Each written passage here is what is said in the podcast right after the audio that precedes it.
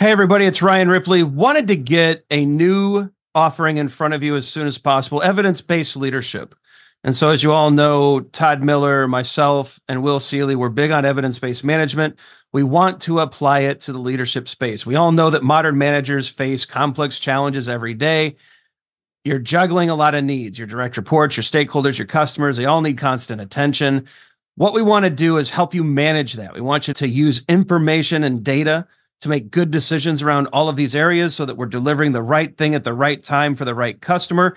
And we know that we're doing that because we're using data and evidence to validate all the things that we're doing. And not only that, we're not just looking at value, but we're looking at our capabilities as an organization. Can we deliver on time? Can we innovate effectively? Do we have too much tech debt? Do we have too many things in process? Are we unable to deliver when the market demands that we do? We look at all of these things with evidence based management. We merge that into a leadership uh, mindset and lens, and we enable you to make new and better decisions repeatedly based off of the data that you're collecting within your organization. It's exciting stuff. We hope you can join us. Visit agileforhumans.com forward slash EBL course. Join us in one of these offerings. We think you're going to love it. Hope you can join us. Use Agile for Humans, the number four to take another 15% off of this course. And uh, we can't wait to see you there.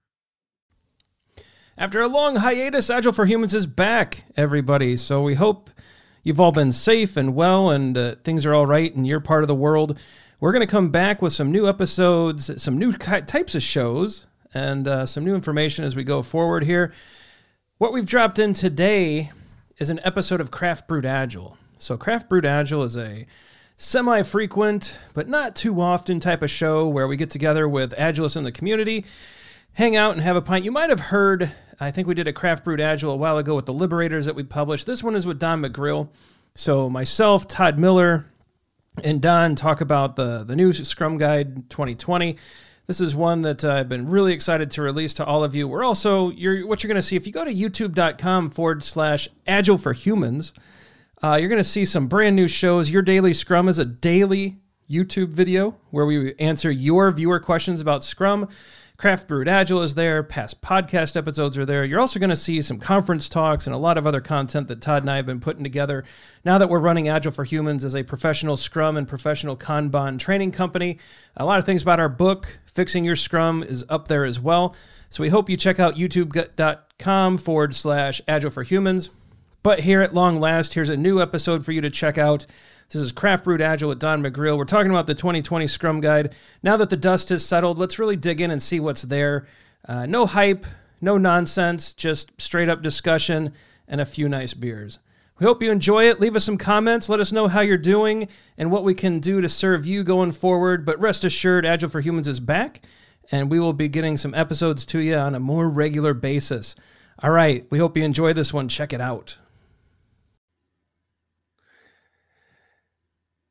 Gentlemen, Craft Brewed Agile, how we doing? Of course, the title here says uh, Scrum Guide 2020, so I think this is like one of the most appropriate times to grab a beer right after the launch of yeah. a Scrum Guide, right? So, congratulations, pro. Well done, Scrum. Cheers. Happy birthday, Scrum. Happy birthday, 25 years old. It's finally finally maturing a bit. That's pretty nice, right? So, of course, the, the viewers just let me before the comments and the tweets that come in. Yes, I'm drinking Gatorade. I cannot drink for a while. Um, if you're curious why, send me a message. But Todd and Don, what are you guys drinking? Why don't you go first, Don?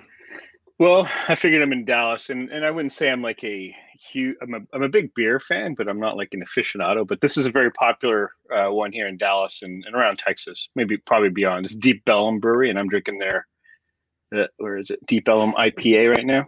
Awesome. I, I didn't know how long this would go, so I kind of I bought a cooler. Who knows what's going to happen? And uh, I, I, brought a selection of their finest here. Uh, they've got. They also make something called the uh, Dallas Blonde, uh, a little bit lighter, maybe for later. Uh, the uh, Easy Easy Peasy IPA, and then their Mexican one, Neato Bandito. there it is. Very. These nice. are all deep Ellum ones. So Don will be taking a nap Uh, uh, Continue without me. Yeah, just leave the camera on, guys. Yeah. Is this Don? You and I have had beers a couple times. I don't. I don't think this is the first time I've seen you with a cooler. Probably not. or a professional uh, company. I may not bring my cooler with me. yeah, Very cool. Todd, have you? I think you have gone to the to the top of Mount Craft Brewed and yeah. came back down with one of the most sought after craft yeah. brews in the country. Tell us yeah. about it. So yeah, I'm doing the same thing Don's doing, like it's going this way. better, better. So this is a this is a heady topper. Uh, this is from the Alchemist in uh, in it's Stowe, Vermont. Actually originated from Waterbury, Vermont, um, but uh, super good double IPA. Sweet. Uh, yeah, it's pretty it's pretty awesome. So pretty stoked to to awesome. drink this beer and talk about Scrum Guide 2020. And I'm pumped. I, I love the Gatorade G2, so I'll be uh I'll be mm. drinking that. Better than the G1, I hear. I hear that too. I big improvement. Big improvement. It's just slightly lower sugar than the regular, but uh, all good stuff. So, guys, of course, um, I think based on LinkedIn and Twitter, there's about 37 meetups happening tonight. There's over a thousand different blog posts summarizing the new Scrum Guide. So, of course, that means something got released. Um, I don't know about you guys. I am like I'm happy. Like normally when the guide comes out, you know, you'll see a lot of. Ne- I'm not even seeing a lot of negativity. Like it's pretty amazing. Like I love this version of the Scrum Guide. What do you all think? I do too. Um, and I, you know, I think that to kind of categorize, like one of the big things I like about it a lot is the fact that it's less pages. Yes. Right. It's moved down to less pages, and a reference for why uh, one of the references there's no longer the three questions for the daily scrum as an example. Does yeah. this mean that we finally get teams to turn up their daily scrum, the heat on their daily scrums, and make them uh, more of a inspection, adaptation, and uh, and really making the work well known kind of event, right? Rather than just focusing on the mechanic. I'm sure we've all been through it, right? That well, I, oh, I did this yesterday. I'm going to do this today. No impediments, right? It becomes really flaccid. Um, so hopefully this will uh, supercharge everybody. Uh, and I, that that was just an example that I thought of for for the West page is taking that out, which is what's funny. Yesterday, yesterday during the event, I was asked um, what what um, what makes it less prescriptive, and I started rattling at things off that came to the top of mind, and I, more things just kept coming up. So, like the three questions that you mentioned, uh, mm-hmm. the fact that canceling a sprint was was uh, half a page in the old Scrum guide in 2017 version, and now it's I think maybe a sentence or two. Awesome. Um, like, do we really need to explain the details of of what to do in that situation? um, it's in a situation that's so rare. It eats up that percentage of the Scrum guide. Um, and then what other pieces were there? Um, uh, oh yeah, the, the product backlog items have like estimates and descriptions and values and all good things. You should consider doing them, but yep you know it's just simply not as applicable um mm-hmm. yeah there's oh the retrospectives great sure. idea is to put the action items from the retrospectives into the next sprint plan you should all be thinking of doing that but do you know, have to do you have to it's up to the team yeah mm-hmm. Mm-hmm. Yeah, I think the fact that a lot of that stuff just got pared down and cut is really impressive. I think something that I'm not, you know, I, I'm being a little silly about the number of posts, but I'm not that far off, but something that I haven't seen talked about a lot that I think is is going to get a lot of attention as people digest these changes is just the the clarity, right? What I really love about this, I mean, there's just such beautiful language in it. And that's not what the Scrum Guide has always been known for, right? I mean, Todd and I went through a book writing experience where our editor went through the the, the 2017 Scrum Guide. She's like, guys, I got a bunch of changes for you. We're like, we are not showing that to anybody. like we are not putting that into anybody. There's no way like it's not changing right now but um, with this version like there's just these beautiful sentences in it that that i think between ken and jeff and, and the review committees and all the people involved i think they've just done something really awesome. Like and i'll give an example right? Just the kind of language that i love. There's this line in there about uh, the moment that a product backlog item meets the definition of done an increment is born. Like that is just how many how many trainers out there? How many coaches? How many uh, scrum masters struggle to explain an increment right it's just this kind of ethereal kind of it's uh, it's it's just it's built it's but when you give that sentence it's like that's a light bulb sentence that's like or even the definition of done like, yeah. people have trouble explaining what that is too And it kind of brings them all together. Is it done for the like a PBI is ready? I still get that sometimes. Like, what do we mean mm-hmm. by definition of done, definition ready? But yeah, it brings them all three elements together, right? The PBI, once it achieves done, yeah. then you have the increment. So we've got like product backlog items from one increment, one artifact, um, and then using a commitment to the increment in order to create the increment. So it's like all three in that one sentence. Yeah, I, I just think it's such beautiful language, and it finally it ties a lot of things together. It's made things a lot more mm-hmm. clear, um, and they did it through subtraction, right? Yeah. They didn't they didn't decide. Well, let's make it fifty pages so things are more clear. It's like no, let's parse it. I, I just the language, the simplicity, the the the loss of some I, loss of pages. I think it's just to me, and I, this might be controversial. I'm not sure. I think it's the best version yet. I think so too. And you know, Brian, you, you mentioned the word clarity, right? And Don, you said definition of done. How many times, as a scrum master, as a trainer, uh, Don, you've been a product owner before. I have as well. Um, have people said it's a de- definition of done optional? And it's all over. Definition of done sprint goal. We're all over uh, the Scrum Guide 2017. But people start to ask you that, right? Because it's not an official artifact. This notion of commitments provides such awesome clarity to the fact that in a product backlog, you have a commitment to create a, a product goal. In the sprint backlog, you have a commitment for a sprint goal. And in the um, and with the increment, you have a commitment for the definition of done. And I keep thinking of clarity. I think of focus. I think of the enablement of empiricism, the further enablement of empiricism with these commitments. So I'm jacked because I have always said the definition of done is not optional. It is absolutely mandatory. And we felt the same way about Sprint Goal. We wrote about that a lot in our book. So what do you think about that stuff, Don? Yeah, that's that's huge. And and um, I mean, I think you know, you guys know this has been through a few uh, revolutions, and and you guys all got a chance to give feedback on the Scrum Guide, as did I. And and that was one of the early issues was the the concept of a product goal which maybe we'll talk about later, but was starting it was like, okay, this needs to be in it. But then we mm-hmm. had the sprint goal and we had definition of done and we had the three original artifacts. And then it's like, well, what do we call all these things? Right? Is there are there now six artifacts? That's getting a little crazy. Mm-hmm. Um, these things that used to be artifacts, artifacts, and, and then there's also a new one being introduced. So I think that was a good solution. You, you mm-hmm. don't touch the original artifacts, and really what these other things are are just ways, like kind of like a finish line for each of the existing artifacts and i think that's a that's a solution that just made didn't make any enemies out of it it was it it kind of everybody was sort of like okay yeah i can see that working and it gave a home like because even as trainers like we know do, do, you capitalize definition of done or actually you know you lowercase the uh-huh. definition you capitalize the d and you put the done in quotes and this made it mm-hmm. simpler now it's an official thing in the scrum guide Mm-hmm. it's capitalized. There's no quotes. There's no done. It's it's the definition of done has a place now, and same with sprint goal. Same with uh, product goal. So you know, little even little things like that just made makes our lives easier as well. Yeah, yeah. You know, as a coder, like it to me, I've always wanted to capitalize it.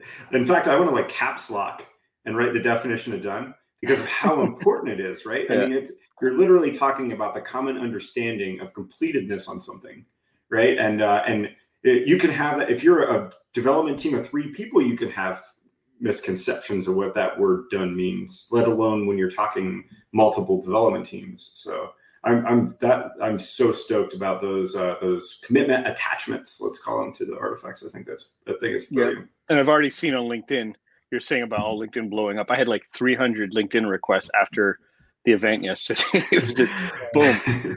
Um, and uh, it, but you see it all over and i see i'm seeing all kinds of cool diagrams now on ways of depicting this inside like a thing inside of an artifact or a part of an artifact.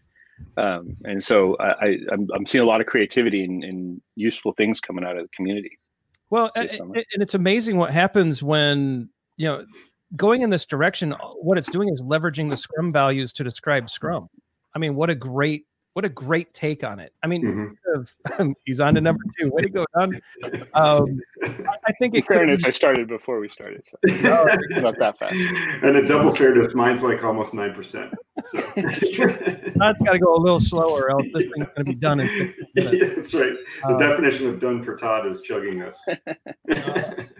but but it is interesting, right? I mean, they definitely could have gone in a different direction of just adding a bunch of new artifacts and adding and adding and adding and adding. And, and the fact that they stepped back and just said, you know, we have this idea of commitment, and e- and each artifact has a commitment that's attached. I mean, we've always taught that a sprint backlog that I, I don't know about the rest of the community, but I know Todd, Don, and I, we've always said sprint goals are not optional Mhm.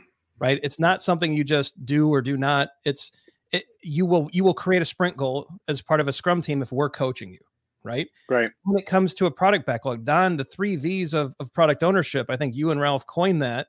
I mean, vision, value, validation. I mean, you you've always talked about some kind of greater goal for a product. Like there's Don's book, right? I mean, he he goes into this in depth. And so having the product goal, yeah. Oh, awesome. The Chinese or the, That's- that's the sweet. Yeah, Chinese. Oh, there's also a uh, Whoa. Polish. Nice. Sweet. Yeah, it's, co- it's cool seeing that. But sorry, yes, you're No, no, talking you're about my book. Yeah, uh, but I mean, you've already talked about the necessity of these things for years. You, you you put it in the book with Ralph. Todd and I, I mean, put it in our book as well that these things are just not optional. The fact Mhm. that they actually turned them into a commitment, not in a sense of, you know, we're going to punish you, but a commitment as in it's a it's really a commitment to transparency. It's a commitment to, you know, being goal driven. I think honestly, these things make self organization simpler, right? If we have goals that we can work towards, teams can self organize, and that that's what we want. So I think it's awesome they actually leverage the Scrum values to bring these things forward instead of creating a bunch of whole new things, right? I, I just that's it, it's just such a great uh, application of Scrum theory and principles. Yeah, and Ryan, to your point, I think that those commitments really illuminate the necessity for a focus on empiricism, empirical pillars, inspection, adaptation, transparency, and the Scrum values. Right? I, I, I just feel like it really pulls it all together because I think some people have a hard time understanding how those tie together, how it all ties together. I think that it, it just uh, it, when you read the Scrum Guide 2020, I think you inherently understand why it's really important. Right? I think so. Yeah, and something else about that as you're talking, it, it it made me realize that you know there was something in Canada that happened in in Scrum back. I think it was a 2013 guide where we moved away from committing to the PBIs to forecasting. It's a great move. It should be done because we've been seeing, you know, we see it all the time that Scrum is being weaponized, and and hmm. you know, and once again, teams that were doing Scrum properly, this was never an issue, right? It's like, of course, yeah, we commit to PBIs off the backlog, but in certain, in a lot of organizations, this was being used for the wrong reasons, and um, but then I, you know, I think the pendulum kind of swung. Like the word commit all of a sudden was a bad word anywhere, and I'd hear it all the time. You'd say commit, and you're like, oh no, we don't say commit in Scrum anymore. It's like, well, no, hang on. That's that was just as far as like being able to determine exactly how many PBIs you can take off a backlog when so much is unknown, right? Of course, that's the wrong thing to commit to. Um, commitment is still one of the five values. So what I really like is getting back to that. Well, yeah, there's Mhm. commitment is a strong value, and we commit to a goal. Like, what good is a goal without a commitment to it? Otherwise, it's just another thing. Yeah, yeah, I want to lose weight. Yeah. Yeah. You know, it's well we, we, not we commit to quality right so when you when you're checking in code and you just copy and pasted it and it's messy and you just want to make it work you should think it think it twice about it right because you have a definition of done to uphold and even if it's something as simple as as uh, don't repeat yourself right dry was it dry wasn't that what was that Yeah. yeah Don't- yeah that's old school right just Right? Yagni. yeah, yeah. I think it's old school. Don't repeat yourself. Um, but uh, simple things like that. I mean, th- that that's the commitment. And why why shouldn't we be committed to that stuff? Like why? Yeah, I think we're all scared to use that word because you know the of the rocket launcher that has become velocity, right? I don't get me started down that path. How we're how we're always trying to combat uh, that as a uh, as a as a as a metric to gauge the uh, how how a team's doing or whatever. But I don't know. Yep. Yeah, absolutely. So I think it's a good use of it uh, Yeah. for that. And and I think with this Scrum guide, you see a few examples of that where, yes, it's less prescriptive, it's shorter, but it hits you over the head with a few of these things, right? It's come back strong on things like commitment. Uh, there was another one I was looking at um, the other day. What was it? It was, um, oh, I mean, like the product goal, like it, you either you either abandon it or or finish it right like let's let's get some focus so it becomes almost prescriptive in some other ways when it comes to things like visionary sort of things like the goals or things we should be able to commit to you know it's interesting so you said product goal um, one time early on I, I, I was a product owner and during a retrospective i had a development team ryan's probably tired of hearing this no but i had a development team member say to me um, that i feel like we are literally on a hamster wheel we just keep sprinting and sprinting. Where where are we going, Todd? Like where are we going with this product? And I knew where we were going, but I had not expressed the goal of where we were trying to get to. And now my goal at that point was a six month horizon, right? But I had not expressed it. And so the development team members just felt like, you know, we're, we're doing a sprint and then another one comes and another one comes and we're just doing this endlessly. We have no idea where we're going. Right. And so now that it's baked in there, and however you want to interpret it, I'm sure there's a, a million ways that you could use the notion of a product goal, right? Uh, I think it's awesome because uh, after that, that's what I started doing. I started um, creating um, product goals, you know, um, depending on that, like with different time horizons. You know? Yeah. And, and as product owners have been using similar things a long time, like even from other aspects, like we've been looking at um, you know, like uh, you guys remember 4DX, the WIG, the wildly important goal, um, and then Google's OKRs, objectives, and key mm-hmm. results. Like this is stuff has been around in the product world for a while, and now what Scrum has done here with the Scrum Guide has said, yeah, you should have one. We're not we don't tell you how, which one to use, mm-hmm. or how to do it, or if there's a template you should use, or anything like that. So you need a goal, and it needs to be measurable. Mm-hmm and uh, and there's a lot of there's a lot of information already out there that that covers similar things. So you know, like yeah. I, I, like your comment, Don, about how the, the guide is more concise. It's shorter, but we're coming back on some really important topics and we're hitting them hard. Uh, there's one. There's something I wanted to show you guys that I'm going to put up a piece of the new Scrum guide. I think it's it's a change to sprint planning, and I think this is one of the the best changes in the guide. I, and this might surprise people that I would highlight this one. I think that this version of the Scrum Guide actually shows a lot of love to product owners, right? I think this one really kind of amplified some of the things for product owners. Look, topic one, I think this is new. We actually have we call out the product owner and say, why is this sprint valuable? You know, that can actually kind of tie back to a sprint goal, which ties back to a product goal. It takes teams off the hamster wheel. They know the impact or the outcome or the EBM metrics they're trying to achieve by doing the work. And I think this is super important. And I think a lot of people will gloss over this.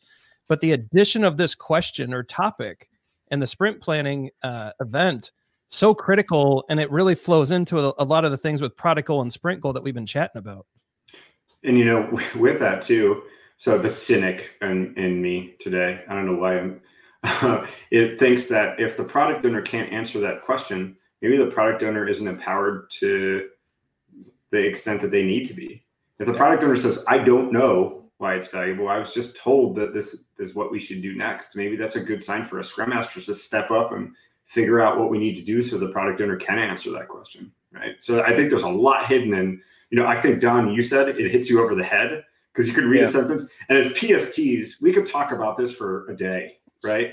You give us a cooler of beer and a, and, and two sentences like this, and we could yeah. we could break this thing down for for days. But that, yeah, that's what came to it is another good example of that, right? Where it's a bit of hitting you over the head and it's saying, "Hey, product owner, you know, don't show up unprepared here." Mm-hmm. You know, so you should have, and this is what I would say in class all the time about sprint goal. It's we always have to be careful. Should a product owner set the sprint goal? Well, no, but they, it's not like they should show up just empty-headed, right? Yeah. It's like, hey, I, man, I would love it if we could achieve this this sprint. This would be awesome, and they should show up with every bit of enthusiasm as they should. They love this product and that's the beauty of scrum is that tension between the product owner and the and the developers now mm-hmm. is, is, that they should be able to say could we could we maybe get this done this sprint and then the developer should be able to go uh, i like where your head's at but there's no way that can happen in two weeks or whatever the sprint yeah. is and and that they go back and forth. And and what they come up with the goal that comes out of that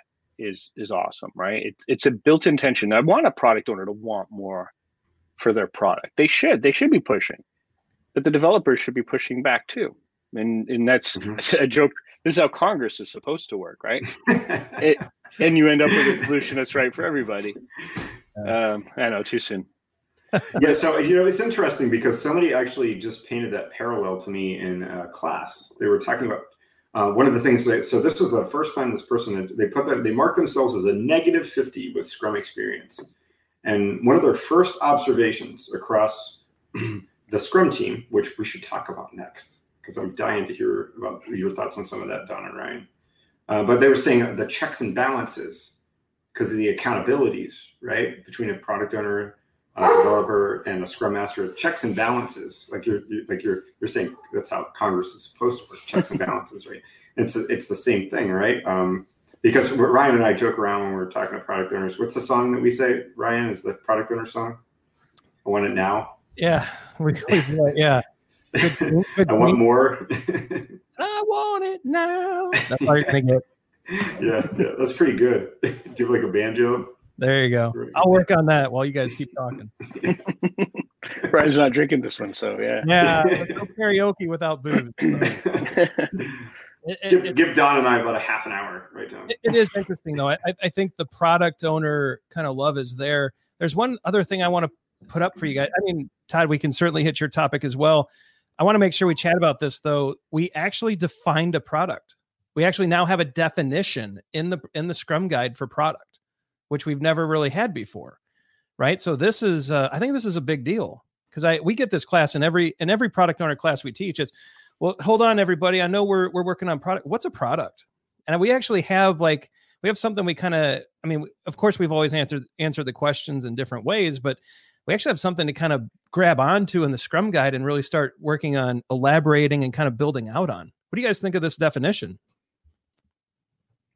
you make me read it now. Well, and I'll, I'll read it for a, a, product is a vehicle to deliver value. So I think that's an important statement. It has a clear boundary, uh, known stakeholders, well defined users or customers. A product could be a service, a physical product, or something more abstract. Again, so again, you're kind of hitting the product owner over the head a little bit like, hey, you're delivering value. It should have boundaries. And by the way, do you know who your stakeholders and customers are? I think really good reinforcement here, but it kind of gives us a definition we can start building on yeah. Uh, we teach and train and be more consistent, right? Yeah, no. Yeah, I also, I was just going to mention really quickly. I also um, big notice here that it doesn't mention software. Yes, yes, yes. We need to talk about that sorry, too. Yeah. Sorry, sorry to cut you off, Don. No, no, but that's that's an important thing. Is we need to get into that no software thing. Um, but yeah, this this product thing is. I mean, I guess as a product owner, and, and we have a we have like a multi-page thing in our book about de- defining what a product is. Um, and my approach has been like i this is one thing where i wouldn't mind if they went even stronger with this in the scrum guide. Like i i like to say everything's a product. If you're doing work you're improving somebody's life. The work everybody each of us are doing and everybody watching it, the work you're doing is improving somebody's life. And and so do you know who those people are? Have you met them and the more you do, the more that vision becomes clear, right? And a goal becomes clear. And then the more you productize what it is you offer, you know, the world. I think actually productize is probably a very capitalistic word but but uh, but that's the way we have to look at it. If you find yourself as part of a component team within an organization, you're a, you know database services or you're a QA department, right or wrong, you should think of what you do as a product doesn't mean it's a good product, but that product has a hypothesis. We've offshored all our QA. Okay, why? Right? Let's let's let's just take everything at face value here. Why have we done that? Well, what's the hypothesis? The costs are lower. Okay, so we if we do this, we expect costs to go down. So what are costs today? Where do we expect to see it? Where will we consider this um, successful? This whole initiative uh, how low do we want to get these costs for for for quality? Do you expect quality to go up or down if we offshore the QA department? Up or down or stay the same? Right. So let's what should we be measuring that then? If that's the hypothesis, do we? Why else are we doing this? Oh well, then our our people onshore don't have to do it and they'll be happier. Okay, well maybe we should measure that. They don't have to do testing, therefore they'll be happier. Um, let's measure that. Let's prove the hypothesis. Maybe you're right, but everything we do should be looked at. If you have a team of people and a customer, somebody who gets benefit from it, you've got a product. Start thinking of it that way. And and I guess it, it, the, the Scrum guide doesn't get to it that way. That's a bit of Don's definition of product but but I think that's where it is, right? It, it, includes service, which is always a I hear that a lot. No, we're a service company. We don't we don't have products. Um, but my company is a service company. We do consulting services, and we we productize that, right? Um, and so that's that's kind of what I like. I love seeing the definition there. I, I think it could have gone stronger, but I don't think it had to on on that on what a product actually is. And Don, like I love your description, and especially the beginning, like you were joking around about the capitalistic viewpoint of it. But the reality of it is, if we are focused, everything you said there to me, that all I kept thinking about is how is our customer receiving what we're what we're doing, right? And that's to me the the epitome of what we're trying to accomplish, right? So, and there is a correlation. You mentioned uh, something like employee satisfaction, everybody happy. There's a correlation between employee satisfaction and customer satisfaction, but the reality of it is we're trying to build a product that somebody receives and we need to be cognizant of that right and uh, so i i uh, maybe we should we should we should get your definition of product and throw it out there into the world i liked it well it's in the book on page uh yeah suppose everybody yeah so pick, up the, pick up the professional product owner by Don McGreal and, and Ralph Jocham, and and I think you get you're going to get. Look, every product owner should have it on their shelf. Like we, yeah. I've got it back here on mine. Todd's got it at his desk. Don, you have a box of them somewhere, I'm sure. um, but I mean, it, it's it's a great book, and it's one that uh, we always recommend in in all of our classes, and so I think that's an important one. You know, you guys also brought up the fact that uh, Scrum has now been explicitly defined as not just for software, yeah. which I think is amazing. In fact, here's another comment from the Scrum Guide, another another brief uh, quotation here. We use the word developers in Scrum not to exclude, but to simplify. If you get value from Scrum, consider yourself included. Hmm. I think that's pretty awesome, right? I, I think just this is the version where basically people are saying, man, Scrum is used to solve complex problems. And if that's software, great. If it's HR, great. If it's creative writing, great. You know, if you're getting value from Scrum, you're now in. And I think that's been one of, I think that's also a pretty monumental shift. Uh, it's not for soft, just for software anymore. And it's, uh, I think that's important. I mean, Don, in, in your line, in your business, I mean, would you say most of your customers aren't really trying to write software? It's true. I mean, we are, we, my company improving is a software development company. We build software for people. Um, now I'm part of the training and coaching side, and so many of our companies, many of many companies come to us say, "We have this initiative. Um, we don't have the you know people, the means to do it. Would you do it for us?" And we're like, "Sure, yeah, absolutely, we'll do this." And in those situations, we mostly get to choose how we do it, and we choose Scrum. After trying lots of different things, Scrum is the thing that's worked out best for us. And so we use Scrum to build products and then someone will come to us and say hey we just need some help and then we'll we'll like if they need some extra programmers or testers or whatever and or even scrum masters um, product owners we, we can help with that too and that's the consulting side but then with agile consult coaching and training is what we call it like the, the goal there is different. The goal is knowledge transfer. They come to us saying hey how'd you do that? Could you help us do it? And in and in those situations where we've taken teams to a point where they can do it in the software realm it started years ago with um, you know the upstream and downstream groups like maybe marketing or sales that are feeding them some something or others that are receiving it. They be, start to become the bottlenecks once the software teams start to, to do this. So we we started with um, hey well maybe it'll work with marketing. I don't know. And it was our clients saying i think it's going to. Like they're looking at what we're doing. They need something. And then i remember being approached early on like 10 years ago and, and say, could you teach this to the marketing group or sales department? And we're like, uh, maybe, but I don't know that much about it. Um, so if, if you guys are okay with that, I am. I'll just and, and I approach that first those first training and coaching engagements as look, here's what we do. Maybe you can help with this, and maybe this will maybe there's some good things about it that you can use use in your world. And I started to learn more about how they did it, and it seemed to work. And I've, since then, I've done it with HR and um, like literally a, a, team of geophysicists and geologists and drilling engineers working on an offshore oil rig, and uh, pharmaceutical manufacturing plants who who have to like do a bunch of stuff for um, uh, in order to get stuff out and met meeting like FAA guidelines, like that kind of stuff, FDA guidelines. And um, so I've done it in so many places. Now I've got the confidence because I see it working out there. Mm-hmm. And yes, now our top three clients when it comes to agile training and coaching um, are not software, and it's working. So, so that was a big thing, and and and we're not the only ones. Like my the, my fellow panelist Avi Schneier in the uh, in in yesterday's event. I mean, he's same thing he's seeing. Like we're seeing this more and more, and it's a much bigger world than software, and it does work. There's a lot of people working on complex problems right now, and that's what Scrum's sweet spot is. Yeah, it started in software because software is obviously complex. It's getting more complex, but a lot of other industries are, and and so this applies. And even though I used to like to say do a search for the word software in the Scrum guide. You won't find it. See, it's not about software. You still sell words like system, mm-hmm. tester, mm-hmm. design. I yep. think even architecture might have been in there.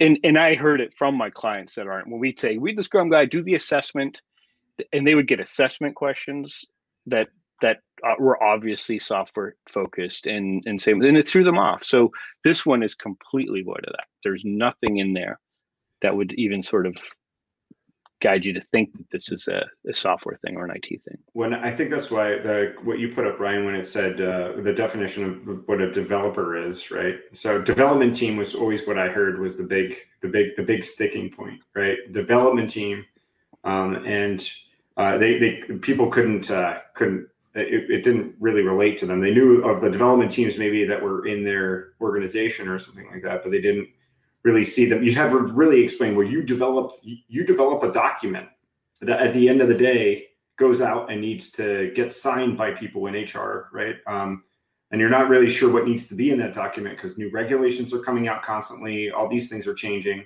Um, so, because I've worked with HR too, um, but now I think explicitly this what what you put up here, Ryan, helps to calm that, right? And I, I think that uh, it's been interesting because I've, I mean, just earlier this week we were talking to and uh, doing some training with a biotech company, right? And they're talking about their their problems and how they're dealing with it. And they're like, you know, it seems like what we do is more complicated, but all around us is complexity. And I'm like, well, then if everything around you is you're coping with complexity, but you're trying to fit it in this complicated domain, you're probably in the complex domain, right? Like and so that like when's the last time this cha- it changes all the time and you know and like all these conversations were happening and you know, uh, i've had the same conversations with law firms oh I, yeah I talked to a law firm and they're like, we have so many emergent requests, we don't know what to do. And I'm like, oh, there's this interesting idea about a product backlog where you can mm-hmm. order them. All the same problem. yeah. yeah right. it, it's funny, Todd. I think about the the clients and teams we've worked with over the past two or three months hardly any of them were writing software, right? We we've yeah. worked with marketing firms, biotech firms. I mean, companies building fighter jets. I mean, there, there's all sorts of stuff that that we've been looking at. I don't think a single one of them recently has been software. I know. I think you're right. So I, I, I worked with a group that they had to go out and find uh, human uh, uh, clinical trial volunteers. for for new drugs on the market, right? And and they're applying from finance, procurement, um, it's it is it, and it works. And at first, like I said, I was very trepidatious about it. But you know, if it's complex and you got a team of people that want to build something, it, it works. Mm-hmm. And the, the the word developer is interesting too because I said this yesterday in the in the in the Scrum Guide launch. I kind of challenge people is like think of another word like what and you guys were part of it because because yeah. development team was in there for a long time and and, yep. and you know we we're all part of a conversation around this is okay so what would we don't want two teams right right so we've got the product owner and the scrum master and for a while it was and then the others what what would you call them and the words like maker came out of mm-hmm. it and creator which you know those can have wrong connotations. Um, what what would you call them? And I saw in the chat yesterday somebody put producer. but a producer means something completely different in like the entertainment industry or other industries as well. The only people that would have a problem with the word developer are software people, people that are around software. But it, it, I remember years ago, or the number one thing on the, the Scrum Guide user voice, the Scrum user voice thing was to change it from development team to delivery team, which I was like, that sounds good, right? We deliver. But then think about you're an energy company in, in, in upstream and downstream oil. Delivery means something completely different mm-hmm. there. Yeah. Or or in manufacturing, delivery is something else further down the value chain, right? Um, and and and so it it we think in software of one thing, but if we're opening this up for the world, developer is as good a word as anything. We develop a product. We're the ones actually creating something. And so um, then uh, uh, to me, I'd rather have that debate of developer doesn't mean programmer. To me, that's an easier thing to say yeah. than trying to make some uh, excuse for some other word or team within a team or anything like that. Well, that's what I think is super brilliant to to go into. Another thing that I think about this guy that is awesome is this notion development team isn't there anymore; it's developer, and Scrum team is the big thing now, right? And for me, uh, I've so personal experience uh, as a Scrum master. I've had work to do in a sprint backlog, namely impediment removal, and um, wanting the team, the development team at the time, to really own the way that they work. I I wouldn't come to the daily Scrum, and so I to and this is just an example. Uh, this doesn't have to be the way that you do it if you're watching this video, but I would think that the removal of an impediment that was stopping a, a development team at the time um, from achieving their sprint goal is something that is part of delivering the increment, right? And so, but where do you, where in Scrum, it's not, it wasn't explicit before. Do you, do you get that information on where you're making progress towards that, right? And so now this, this this notion of the entire Scrum team owning the delivery of the increment and and really instead of subdividing the Scrum team with a development team, they have this awkwardness of a product owner and a Scrum master, and where do they fit in this in this like ecosystem of this self organizing team? Now you have a self managing team uh, with separate accountabilities. So I, I I, I, I can think of times where it was awkward for me to try to think through how Scrum operates as playing any one of the roles, you know, um, when when things like that were happening, uh, and then in the end, uh, not really sure how to how to how to fit my conversation in about where I was with something. It, it's it's it's perfect now. We have whole Scrum team accountability over the increment. Um, yeah, yeah. So which is which is righteous. I think about that. That that to me is a huge change. Some of us used to um, call it the Mickey Mouse um, paradigm, where a lot of us would draw uh, Scrum diagrams uh, like that, right? Mm-hmm. So you've got you've got the development team, and then you got the mm-hmm. product owner and the Scrum master on the extremities, and then things come through them, and then they and this created like whether that was the intent or not, it was not, but then that became the um, that created a hierarchy, right? Mm-hmm, so mm-hmm. if to, if you want to know how the how the project's going, you talk to the scrum master and they'll give you a report, and they'll go to the development team members to talk about. It. If you want to know how the product is going and what should be on there, you go to the product owner, and uh, they'll they'll talk to people and they'll pull something out. If you have a question about the product as and you're on the development team, of course you have to ask the product owner. They're supposed to know it all, or they go find out from other people. So it created this hierarchy, it created handoffs, and that was never the intent. And you know, a lot of people in the product community, um, that's one of the reasons they didn't like Scrum for that. Mm-hmm. They, that's the way they saw it. And oh, you only get an increment once a sprint, right? So you got to wait a month. And so so that was one of the big things is like let's get away from that we're all together like if somebody on the team focused on the product goal wants to go talk to a customer and we're yeah. we have a problem with that we got to fix that relationship before we fix anything about Scrum and the and the way they're they're made up.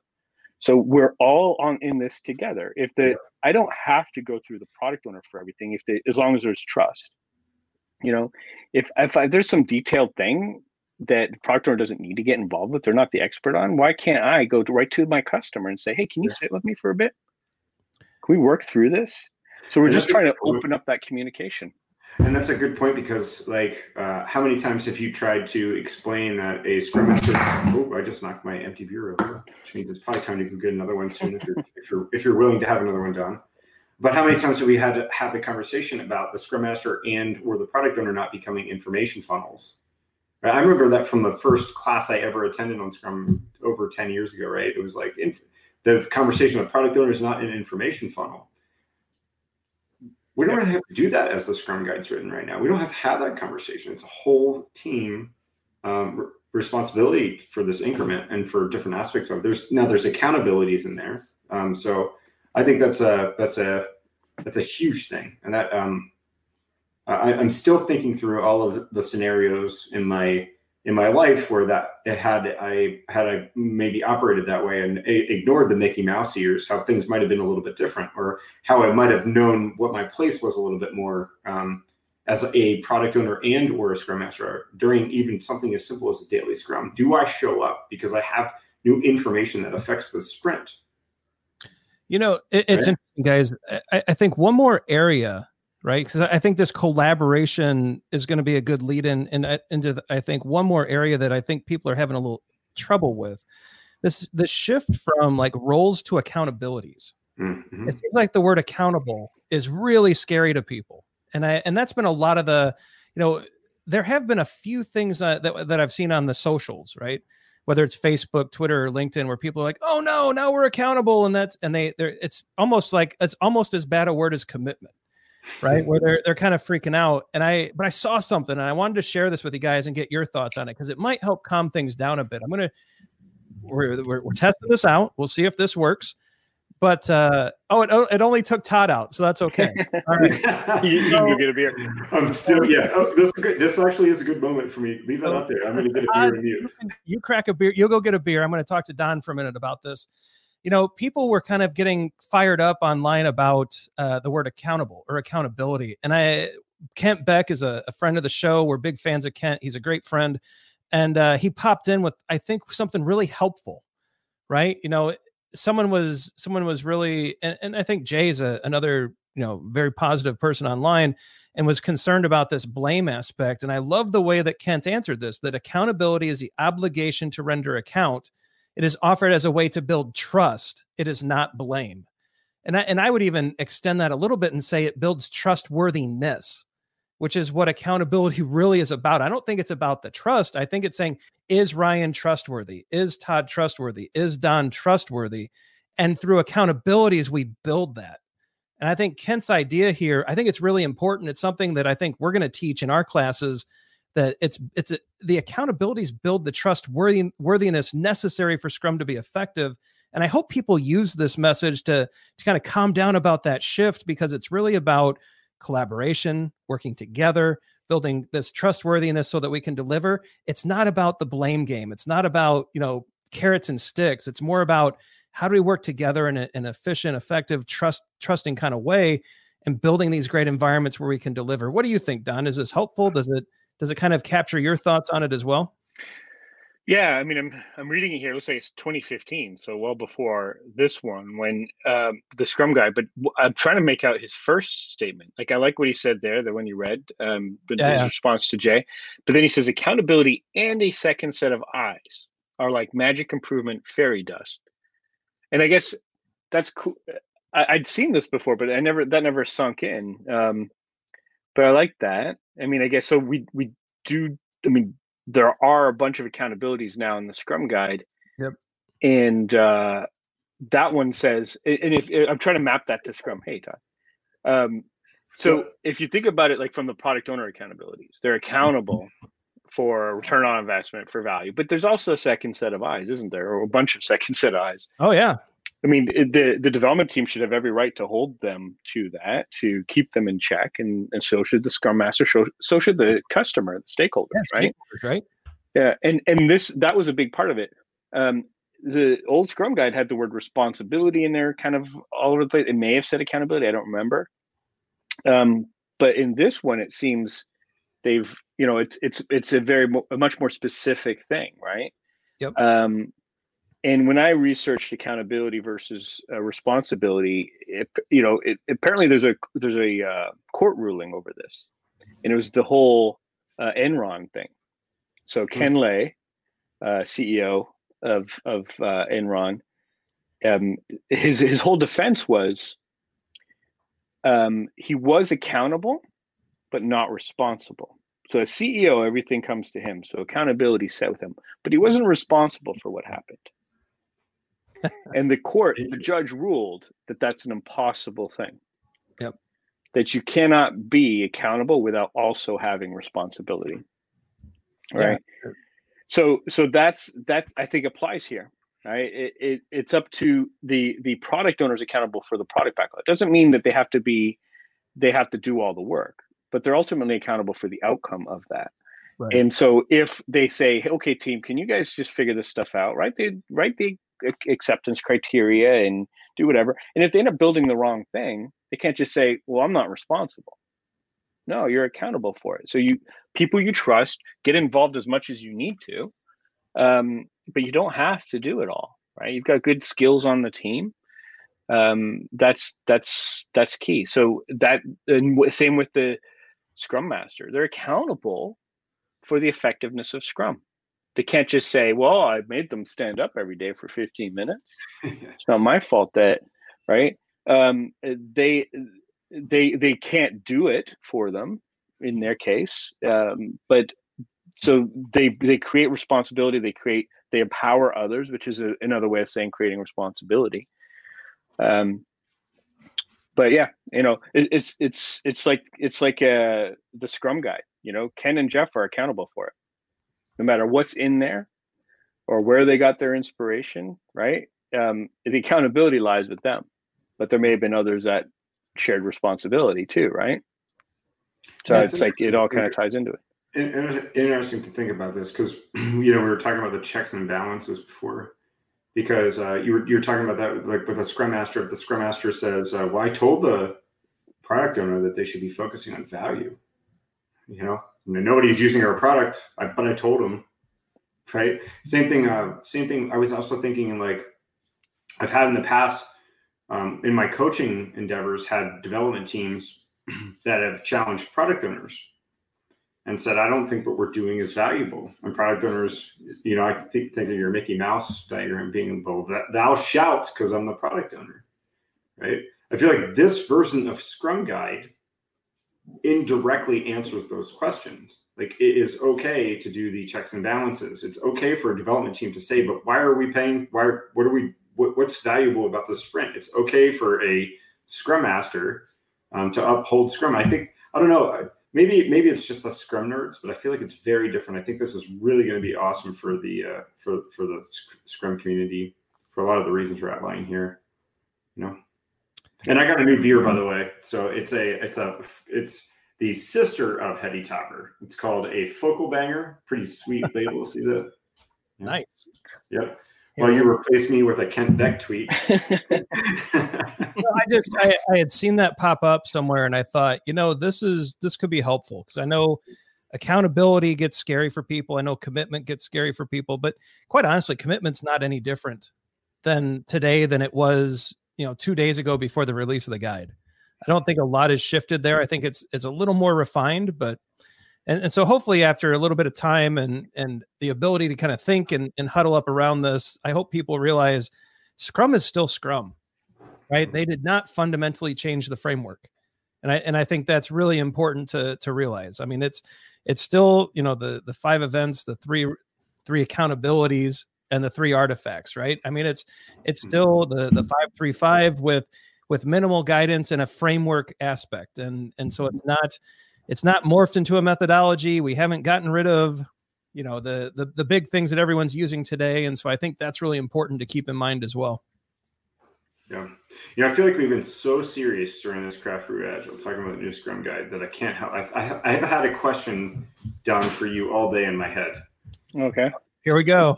yeah. This is where I just derail everything. So wait, hang on before you start.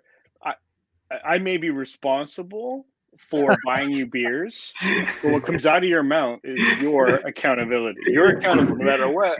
I, you bought me beers, no, but if I were, uh, this question is brought to you by Heady Topper, Topper a, a, beer that loosens top tongue.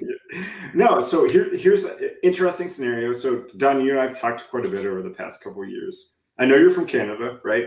Next week is Thanksgiving here in the U.S. Uh, I'm curious, uh, is that a thing for you now? And if so, like, what what do you? What's your big thing with like, your turkey guy? You know, you're, you're big into more like the the sides. How about the turducken? Turducken, yeah. I saw like a turkraken. Um, a turkey stuffed with an octopus. Uh, that's, that's weird. Yeah. Um, uh, yeah. So uh, can, Canadians celebrate Thanksgiving on Columbus Day. I've been here 20 years. So um, the same year, uh, so my wife and I started seeing each other 2003, and she took me to like a proper American Thanksgiving. Thanksgiving was always my time to go back to Canada because I had time off and hang out with family and, and, and just, but it wasn't like we were celebrating anything, just go back because we had holidays in the States because I was living here. And in 2003, went there and they did it like it was just like the movies for Canadians, right? Like this whole Thanksgiving. We we did our Thanksgiving is just dinner with our immediate family on on a Monday, right? It's not it's not what it is here. Um and uh and so that was like huge. It was like mass monster feast and like 40 people. Um and, Sleep in a chair with like an hour yeah, and a half. football. Yeah, we eat at two o'clock. It's like, what is going on? This is ridiculous. Um, and and so I kind of got into it. I like that. You know, I really like uh, American Thanksgiving quite a bit. And now that I'm officially American, as of two years ago, um, I do like it. And we usually, um, once in a while, we go back to Chicago, where my wife's from, um, and uh, or uh, we've done it here a few times. I, I deep fried a turkey myself. Oh yeah, a couple times. That was fun. Do you inject And, it? uh, did, you, did you inject it with anything, or did you, Um, you ever try that? No, I didn't. No, I didn't. I don't think I injected it. No, but it was a, a rub and everything that uh, I found that worked really, really well. But yeah, in in like, what is it like 30, 40 minutes? I almost burned the place down, but yeah, you ever see It was- so it many was one like, of my favorite. about people like burning, like lighting their house on fire. Oh yeah, and and and it was like, and I used my old brew, um, uh, my old uh, uh, thing I used to brew beer with, um, which I'd done a couple times too. Uh, not not a big brew, but I tried doing that, and and so I used that to to do the turkey outside. It was raining, and so I had to do it underneath the ledge, and the whole thing just went. but it, it was yeah it was it was a lot of fun and it was the best turkey i've ever had but anyways now then we'd go to friends we got some good friends here in dallas because we don't have any family in dallas uh, no immediate family at all uh, but we've got some good friends and we usually spend tur- uh, turkey day with them uh, this year though because of uh, circumstance and everything we might go to our neighbors um, uh, but we're thinking now of uh, doing a lamb thing instead kind of turns out my wife and I confessed to each other just yesterday that we don't even like turkey that much. so there's a there's a there's a lamb thing I do that I really like. Um, That's cool. That's cool. yeah, like so that's probably what we'll be doing this year. Doesn't How about you, Ryan? How you how you doing your turkey this year? You So turkey? I, I do the same turkey every year, right? So, and I am in charge of cooking the turkey. And so I'm actually cooking it for, so this year, due to COVID and everything going on, we're not getting together as a family, which is a huge bummer, but uh, I want to see my relatives in the future. And so we're, we're taking that drastic step. We're going to do a Zoom dinner, right? So what I'm doing is I'm cooking the turkey. I'm going to bag it up. I'm dropping it off at a few houses and I'm going to pick up some sides. So it's all like contactless. We're swapping at the porch. So like my wife's mom is going to make mashed potatoes. Her aunt's doing some bread. And some, so we're all going to just trade. And then we're all going to get home and we've got a big setup with a camera and we're going to, you know, talk to each other and, and still have kind of a conversation as we eat over Zoom. Um, but the turkey that I do on the Food Network, if you if you Google or if you search for Bobby Flay's um, herb butter uh, turkey, we've done this for years. It's like you take a bunch of butter, you put a bunch of uh, herbs and, and spices in it, you you rub the bird down, you cook it, it, it just comes out great. All that butter and stuff rolls off of it, so the the meat is super moist and awesome. but then you take everything that's in the pan and you kind of like uh, blend it down into a gravy. That's amazing. And so everybody loves it. So we'll be doing that again this year. And uh, traditional, man, we love the turkey. So we, uh, I'll, we'll have a turkey dinner at around two or three. I'll be asleep by four.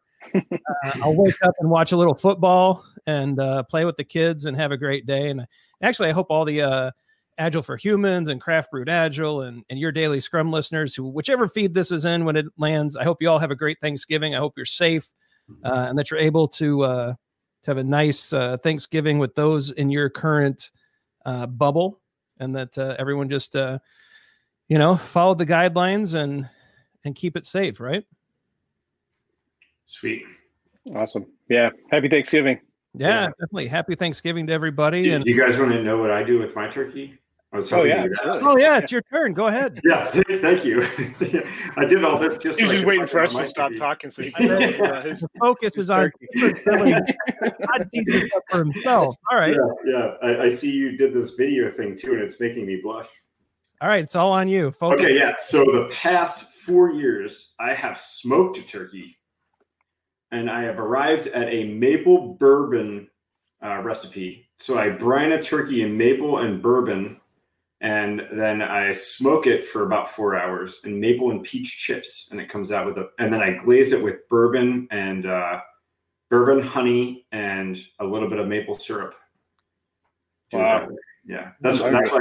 See, that's why now I see, I see like fireworks going off in the feed. You know, Doesn't this new tool do that, Ryan? yeah. I don't have the no. I don't have the Confetti. confetti. Fireworks. Confetti. I, I'll, I'll fire up mural real quick and we'll get the confetti.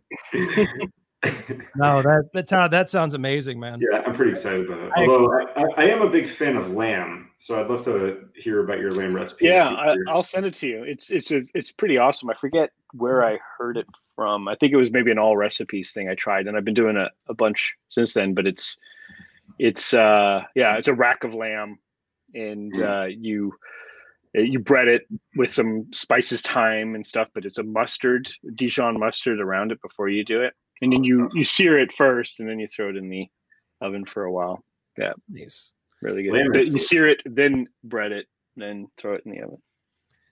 Well, guys, we're coming up on the hour, and Yeah. uh, I think that's long enough for a video. I hope people stuck with us, and that you know, honestly, I, I really appreciate that you guys brought out a lot of the nuance of the new Scrum Guide.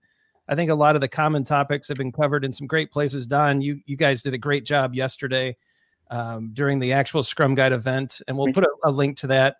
Um, I think that was super insightful. I hope that uh, we were able to bring some kind of some more information to the more the nuanced parts, maybe highlight things that others aren't, and that uh, we've helped people really uh, digest and understand what's up with the new guide. I again, Scrum is Scrum.